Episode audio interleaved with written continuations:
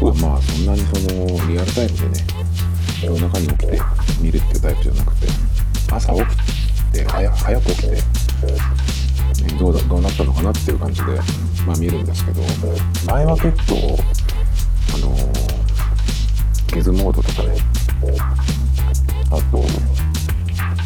Engadget Japan で見てたんですよ。って言っても結構前のお話でもまだ iPod 時代とか iPhone が4とかそのくらいまでは結構今の言った、えー、 Gizmodo とあと Engadget で見てたんですけど結構その2つがその何ていうのかなこうまとめてね見やすいというかリンクポンポン飛んで、えー、見ていって最後にあのまとめてくれてあるやつを見てあまだこれ見てなかったみたいな感じでね、えー、と見ていって言ってたんですけど最近なんかちょっとギズモードがあの、なんかなんていうのかなその煽りっぽい記事になってきたんでなんかちょっとえっ、ー、とこういうとこはいいかなと思ってまあ今回ちょっと見たんですけどそんなに昔ほど見なくなりました。であと映画ジェットジャパンは iPhone から見ようとするとあの広告ブロックを入れてるのであの読み込めないっていうのに出るんですよね。じゃあもういいやっていうことで今回は、えーと、IT メディアモバイルを中心に見ていきました。なぜかねこういう時に限ってですねあの Mac お宝鑑定団っていうあの一番信頼できるところを忘れてしまうっていうことで後から思い出してあのだからもう今日見たんですけど IT メディアモバイルでまあいろいろそのニュースを見ていってあのー、まあ、どんな感じだったかっていうのをね見てきましたで、まあ、iPhone が、えー、11 11シリーズですね。11だから11 Pro 11 Pro Max が出ましたけどうんとこの23日にでちょっとその次の iPhone どうなるんだろうってことをちょっと考えてた時にあの松村太郎さんっていうジャーナリストの方のポッドキャストを、うんと、今頃知りましてで昨日ちょっとあの割と最近のやつを聞いてたんですけどそこでそのあの松村さんがねその僕が聞いたそのポッドキャストの回はえっ、ー、とジョナサン・アイブが退社するっていうことで、まあ、そのジョナサン・アイブがねやってきたこととかうんと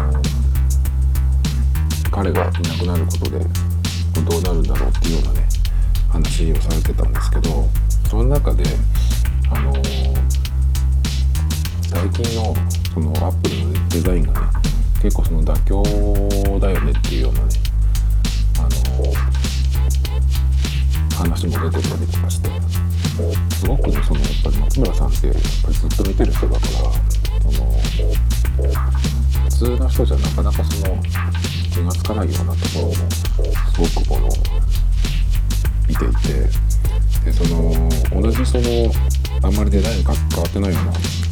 最近の iPhone でもやっぱりそのよく見るとそのジョナサン・アイブがあまりその関わってないんじゃないかっていうところがね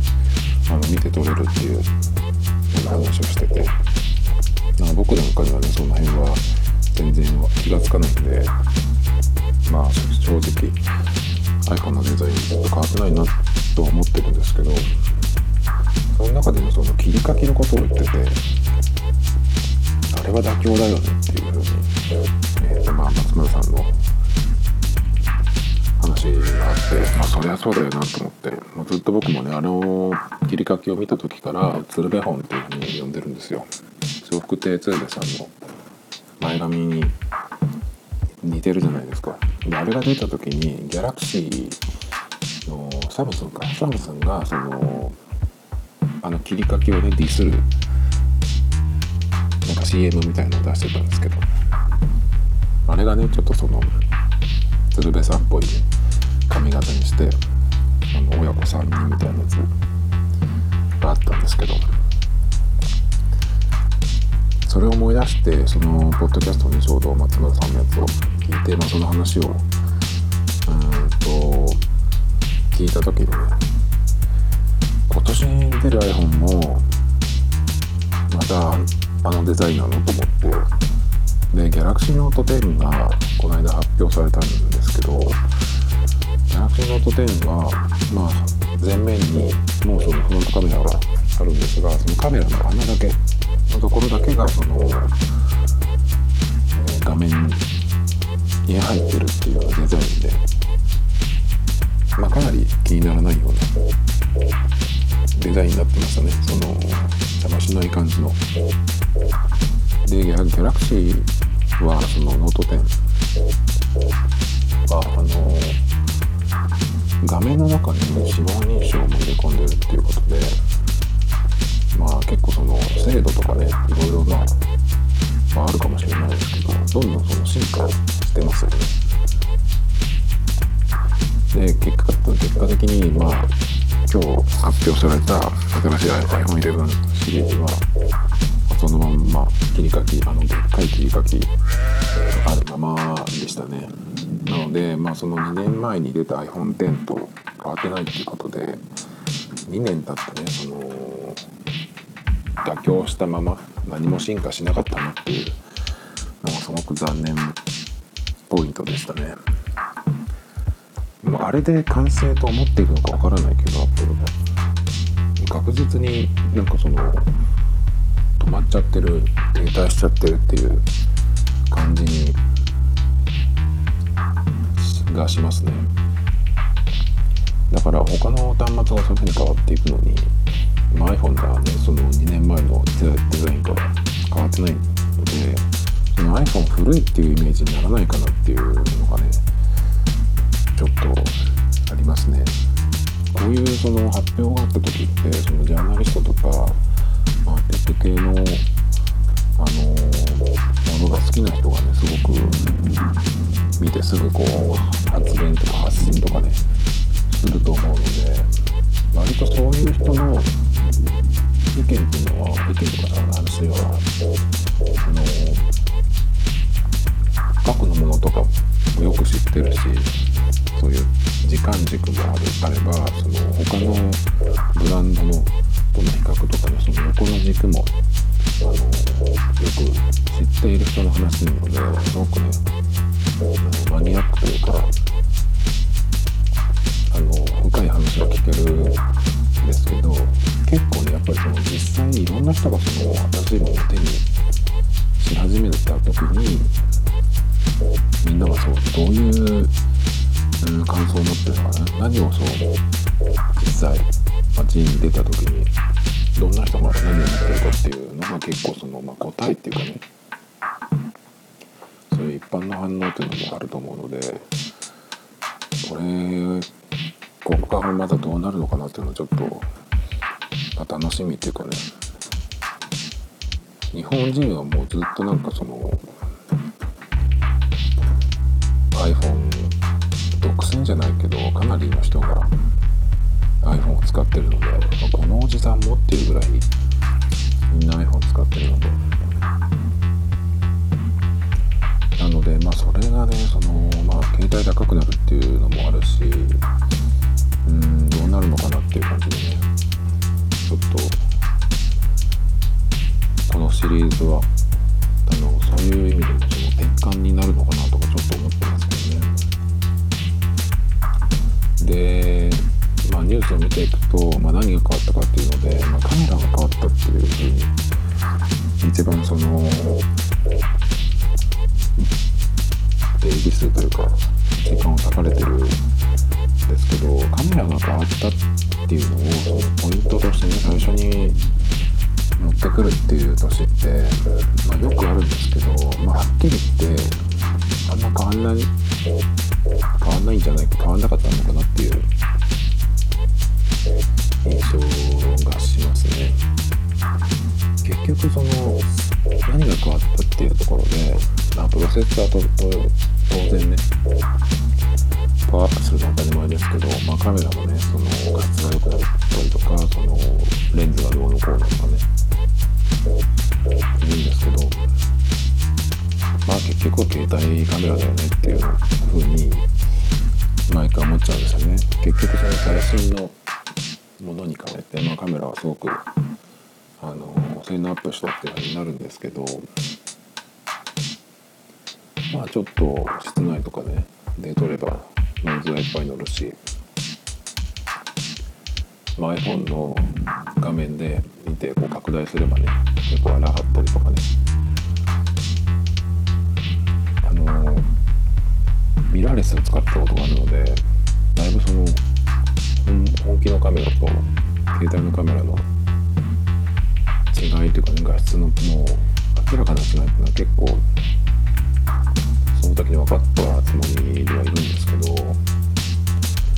やっぱりその画質っていうかねそのパッと見て違うっ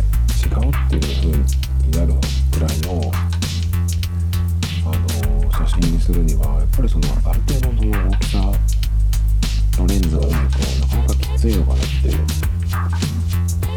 感じがするんですよね。レンズで例えば F えっ、ー、と2を切る F2 を切るようなね数値 F1.9 とかそこくらいまでいくレンズになると結構その望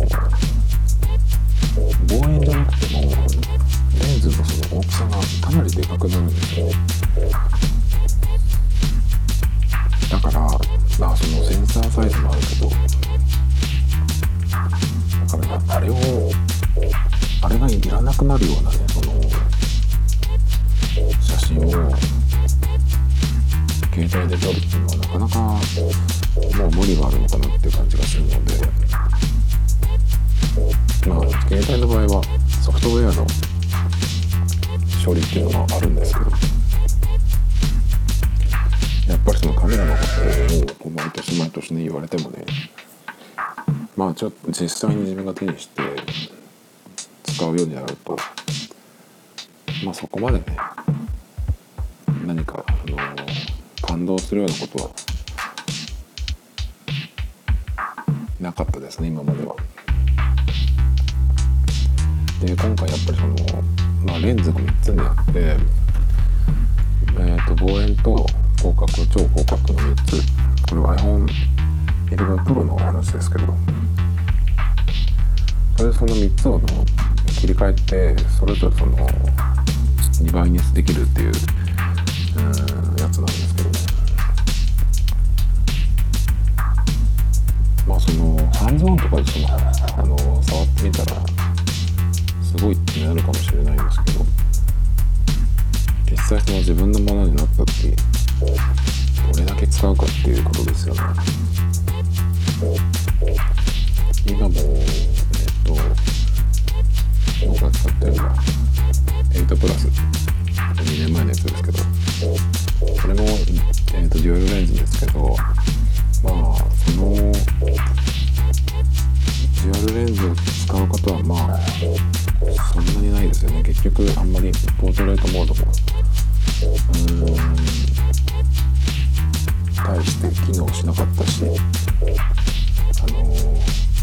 不自然なねボケになる写真ばっかりだったような気がするので、まあ、本当に個人的にはカメラは携帯のカメラは、まあ、メモ代わりというかこういう使い方ばっかりですよね。ちょっと取っといてでメモに貼っつけておいてとかあとは紙があったらそれをスキャンしたりとかねそういう用途が本当に多くてもう全然写真を撮るっていうことはもう本当になくなってきちゃったんでまあそれはもう個人的な話ですけどね。あとやっぱりそのどんなにカメラが変わってもどうしても日本では、まあ、韓国もそうですけどあのカシャっていうねでかいシャッターを鳴らさないとその画質を得られないっていうことなんでやっぱりその標準カメラがやっぱり一番画質はなんだかんだ言っていいのかなと思うんですよね。いろいろその試すんですけど。カメラアプリでえっ、ー、とまあフィルムをねその交換するようなアプリがあって今結構使ってるんですけどライカみたいな名前で最近ちょっと名前が変わったんですけど。でそれはシャッター音消せてそれから解像度。写真のその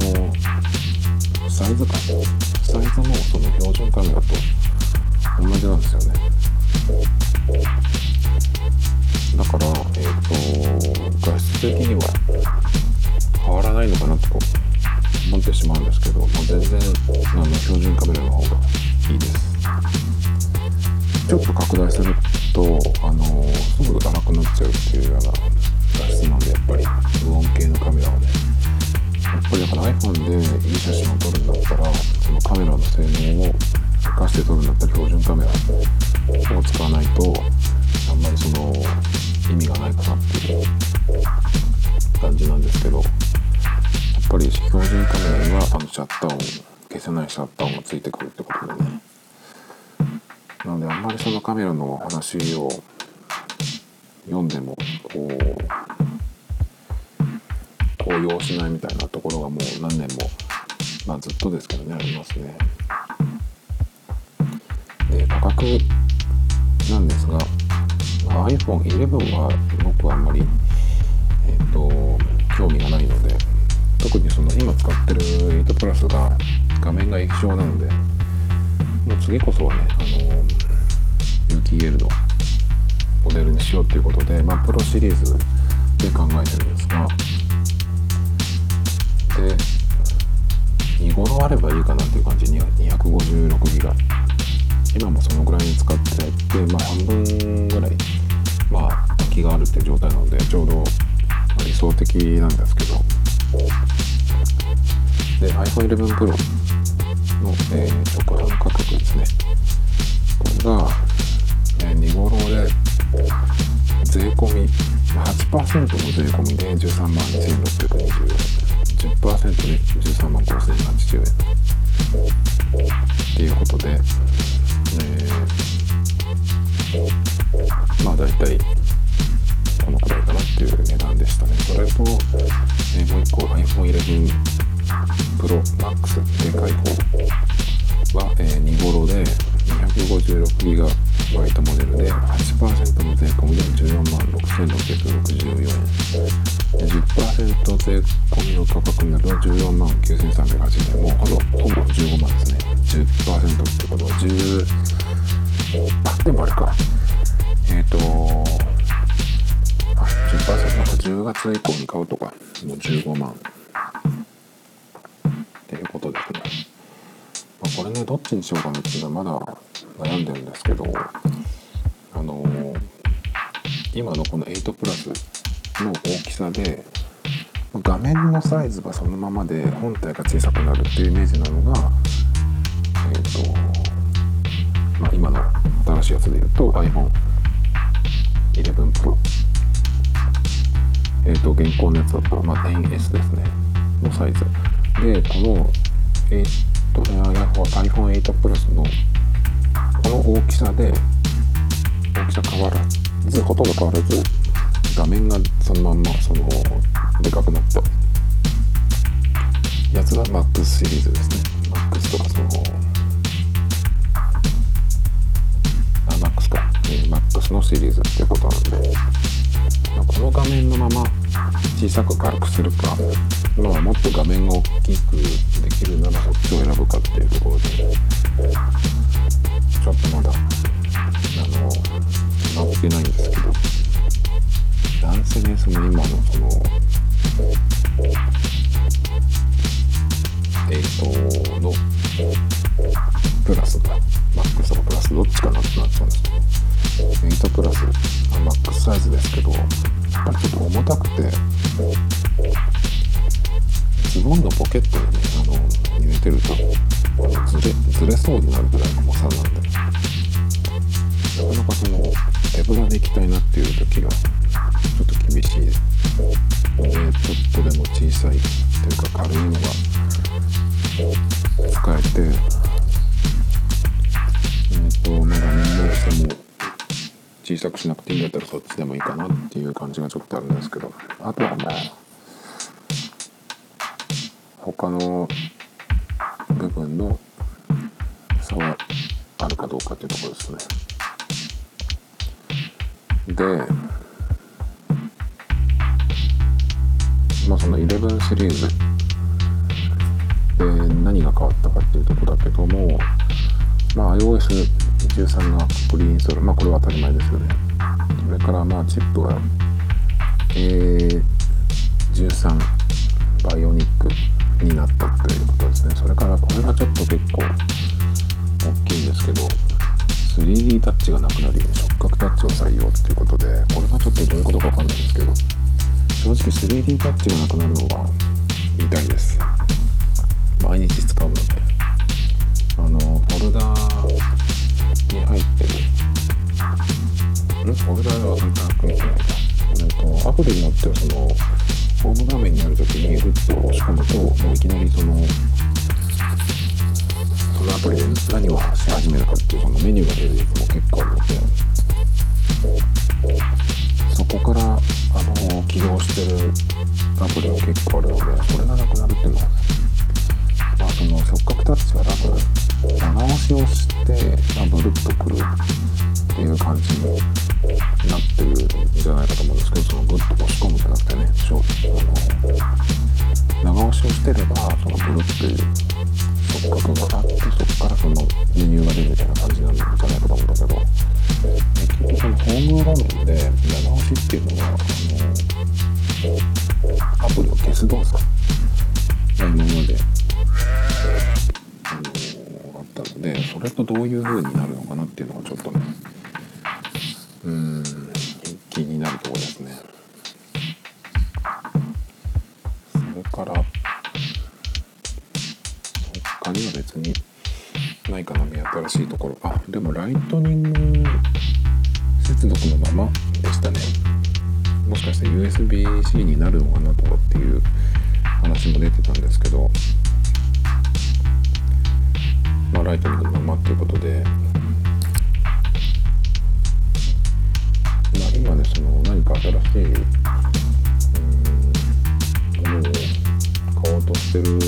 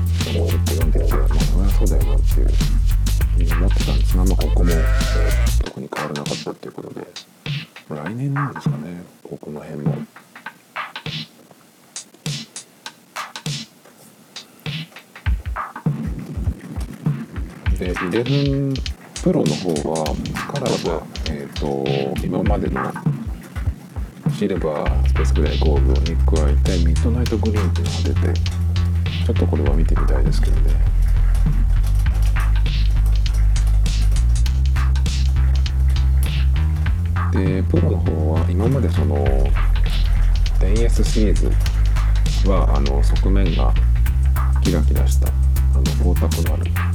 感じの金属でしたけども今度はマットになったということでね。この辺もなんかこう行ったり来たりしてますね。で結構そのショックだったのがこの新しいのが出たことで旧モデルはどうなるっていうことなんですけど旧モデルで、えー、と引き続きに販売されるのは iPhone8 と iPhone10R のみだそうですで、まあ、iPhone7、iPhone10S、10S Max がラインナップから消えたとなってますね。なので、まあ、もともと、えっ、ー、と、この iPhone11 の発表を見て、もしね、ダメだったらとかね、そんなにその引かれなかったら、まあ、10S か 10S Max にしようと思ってたんですけども、まあ、今日の今日とかね、えー、だったらもしかしたらまだあるかもしれないですけど、まあ、この辺がもうなくなってしまうということで、まあ、iPhone を使い続けるんだったら11シリーズを選ばなきゃいけないということでちょっとえー、嫌だなっていう。感じがしてます。で 10S だったらもう 10SMAX かなとか思ってたんですよ。それで14万くらいかなと思っててでここでその11が発表されたのであのちょっと値段が下がるかなとか思ってたんですけどね、まあ、キャリアで今買いに行けばもしかしたら下がってるかもしれないですけど。まあその2年契約のやつとかもあるのでね。まあすぐにはちょっと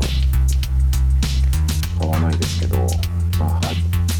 結局来月かなっていう感じですね。なので、まあ、うん、うん、を買うことになるのかな。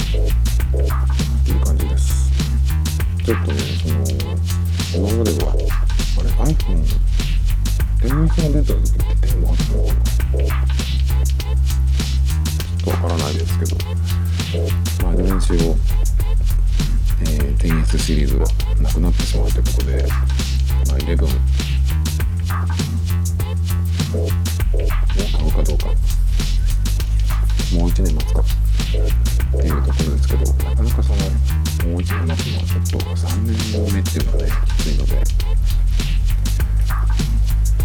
まあ、15万で買うのかなっていう感じですね。で、ウォッチですね。次は。Apple Watch シーズン5を発表されて、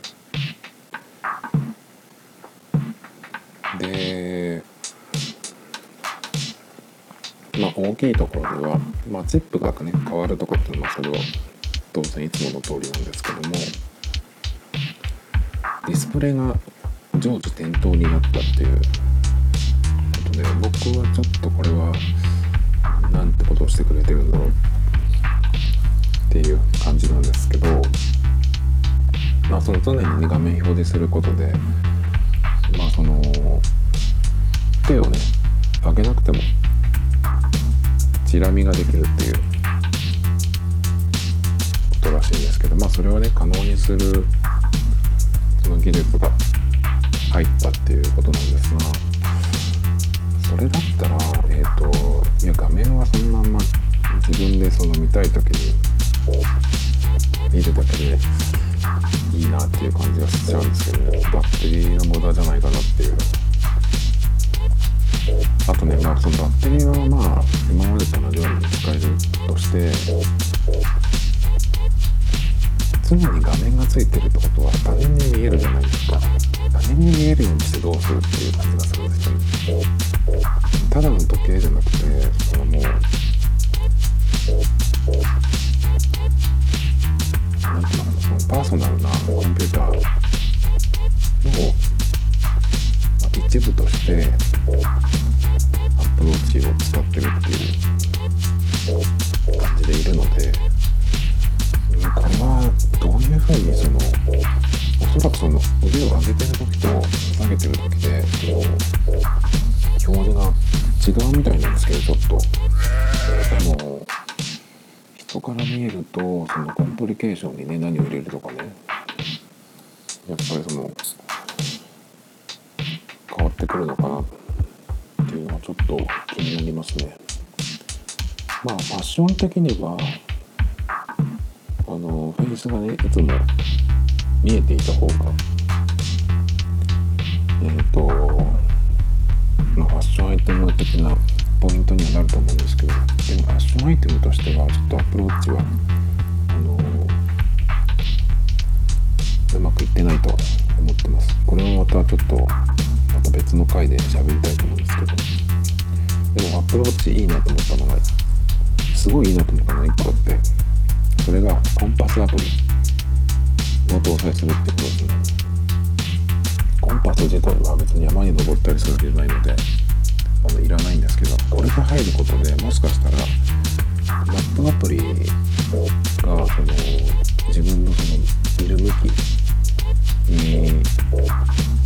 応じて回転してくれるのかなと思ってそこが一番の期待ですね iPhone にもコンパスアプリが。載ったことであのマップアプリがかなり使いやすくなったのでこれはちょっと期待ですね。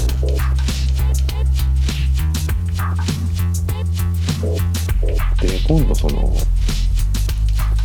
Apple Watch Series 5はケースの素材が今までのアルミとステンレスに加えてあとチタンとそれからセラミックが入って4つから選べるようになったんですけどチタンってちょっとあの気になるなと思ってあの早速あの写真を見てみたんですがあの思ってたより黒っぽいですね。あのスペースグレーの色のうんともうちょっとこう鈍めに光るような感じの見た目になってましたあとこれ重がねどうなろうっていう感じなんですけどステンレスとアルミだとやっぱアルミの方が軽いので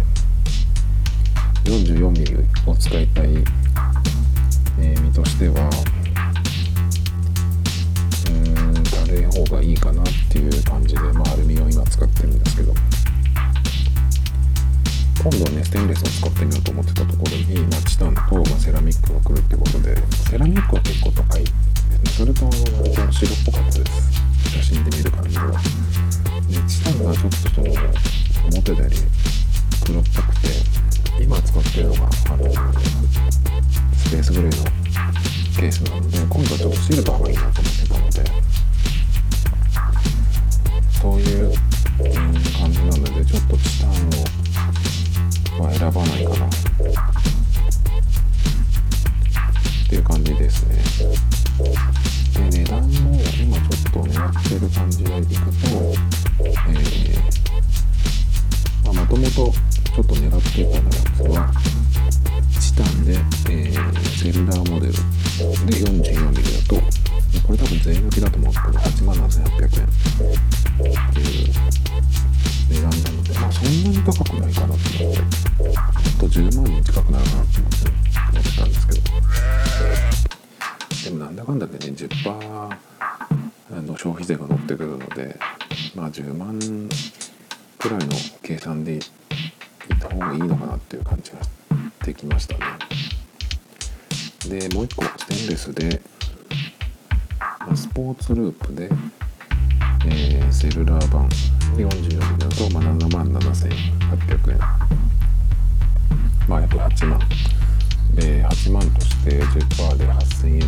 1万8000円9万ぐらいになるのかなでもあとシルバーに変えるとなると今度ベルトをどうするかってことですからバンドをね今は使ってる、えー、スポーツループスポーツバンド系はそのまんまいけると思うんですけどあのミラネーゼループがね、えー黒いやつをシルバーのケースにはちょっと買わないんじゃないかなと思うんででも意外とねそのミラネーゼでシルバーっていうのはなかなかその雰囲気が黒いのに比べると変わってくるので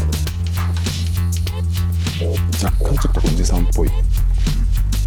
雰囲気もしないではないので。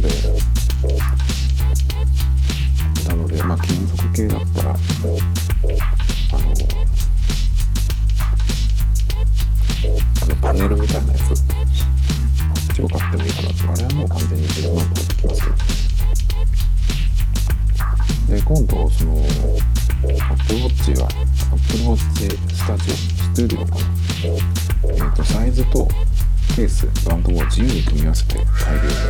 うになったそうです。今まではあの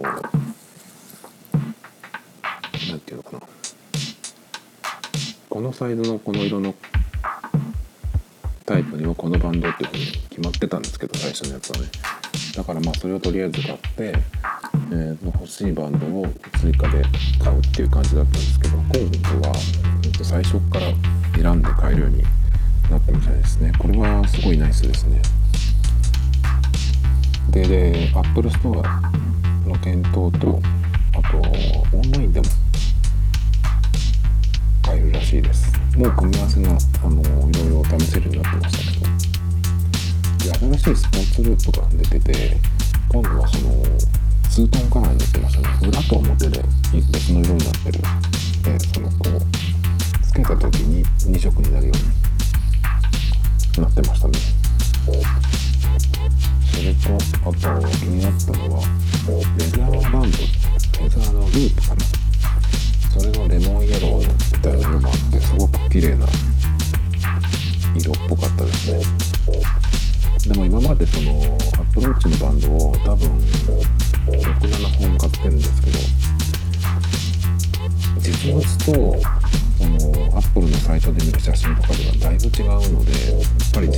出てからかな。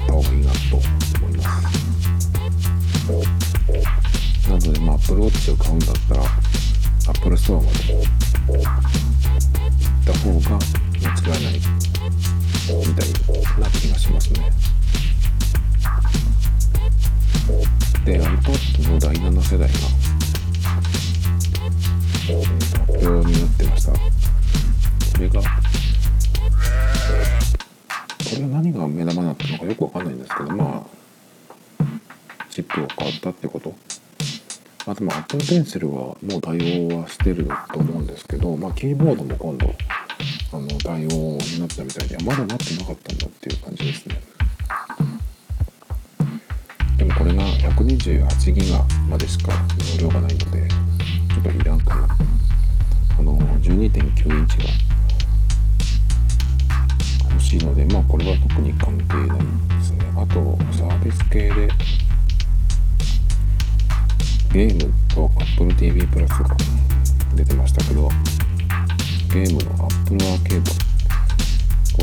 月19日にスタートでで広告なしでオリジナルゲームがプレイできる。ということで100タイトル以上のオリジナル作品を提供するらしいんですけど。広告ないのが分かってたら課金はどうなんだっていう感じですね。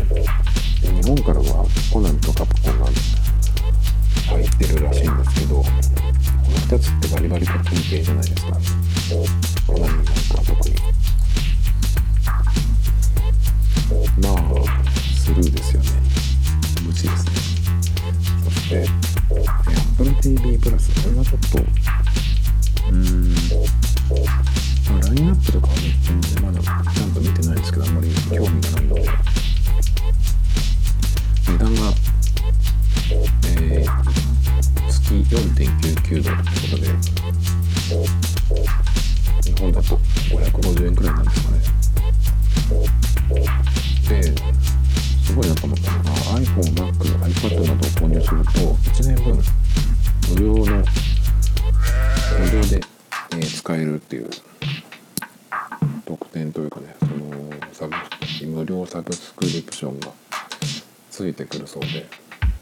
れはねちょっと、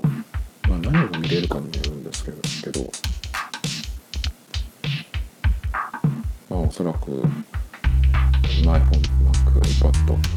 全部買うと思うんでそうするとま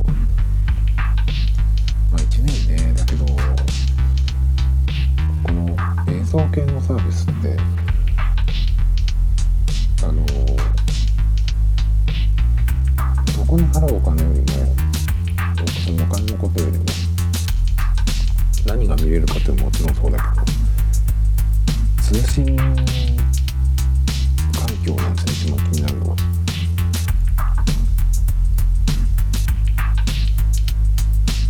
光を吹けばいいんだけどやっぱりずっとやっぱり同じ場所に2年とか3年いるっていう前提で今からこの回数をっていうのはどうしてもねちょっと嫌だなと思って今までは iMAX を使ってたんですけどなかなかちょっとこういう動画系のサブスクリプションサービスがってもちょっとうん。積極的になら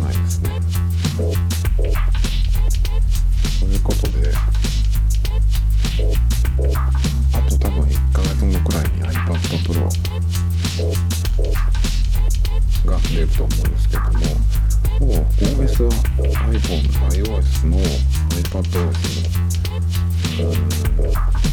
この1ヶ月以内に出てくるみたいなのでとりあえずはそれをまた使ってみたいなと思いますね。それから iPhone をどうするか。iPhone をこれこれからも使い続けるかもうやめてしまうかっていうことも結構考えてるので、あんまりねそのずっと考えてるってわけにもいかないので1ヶ月ぐらいで決めたいなと思います。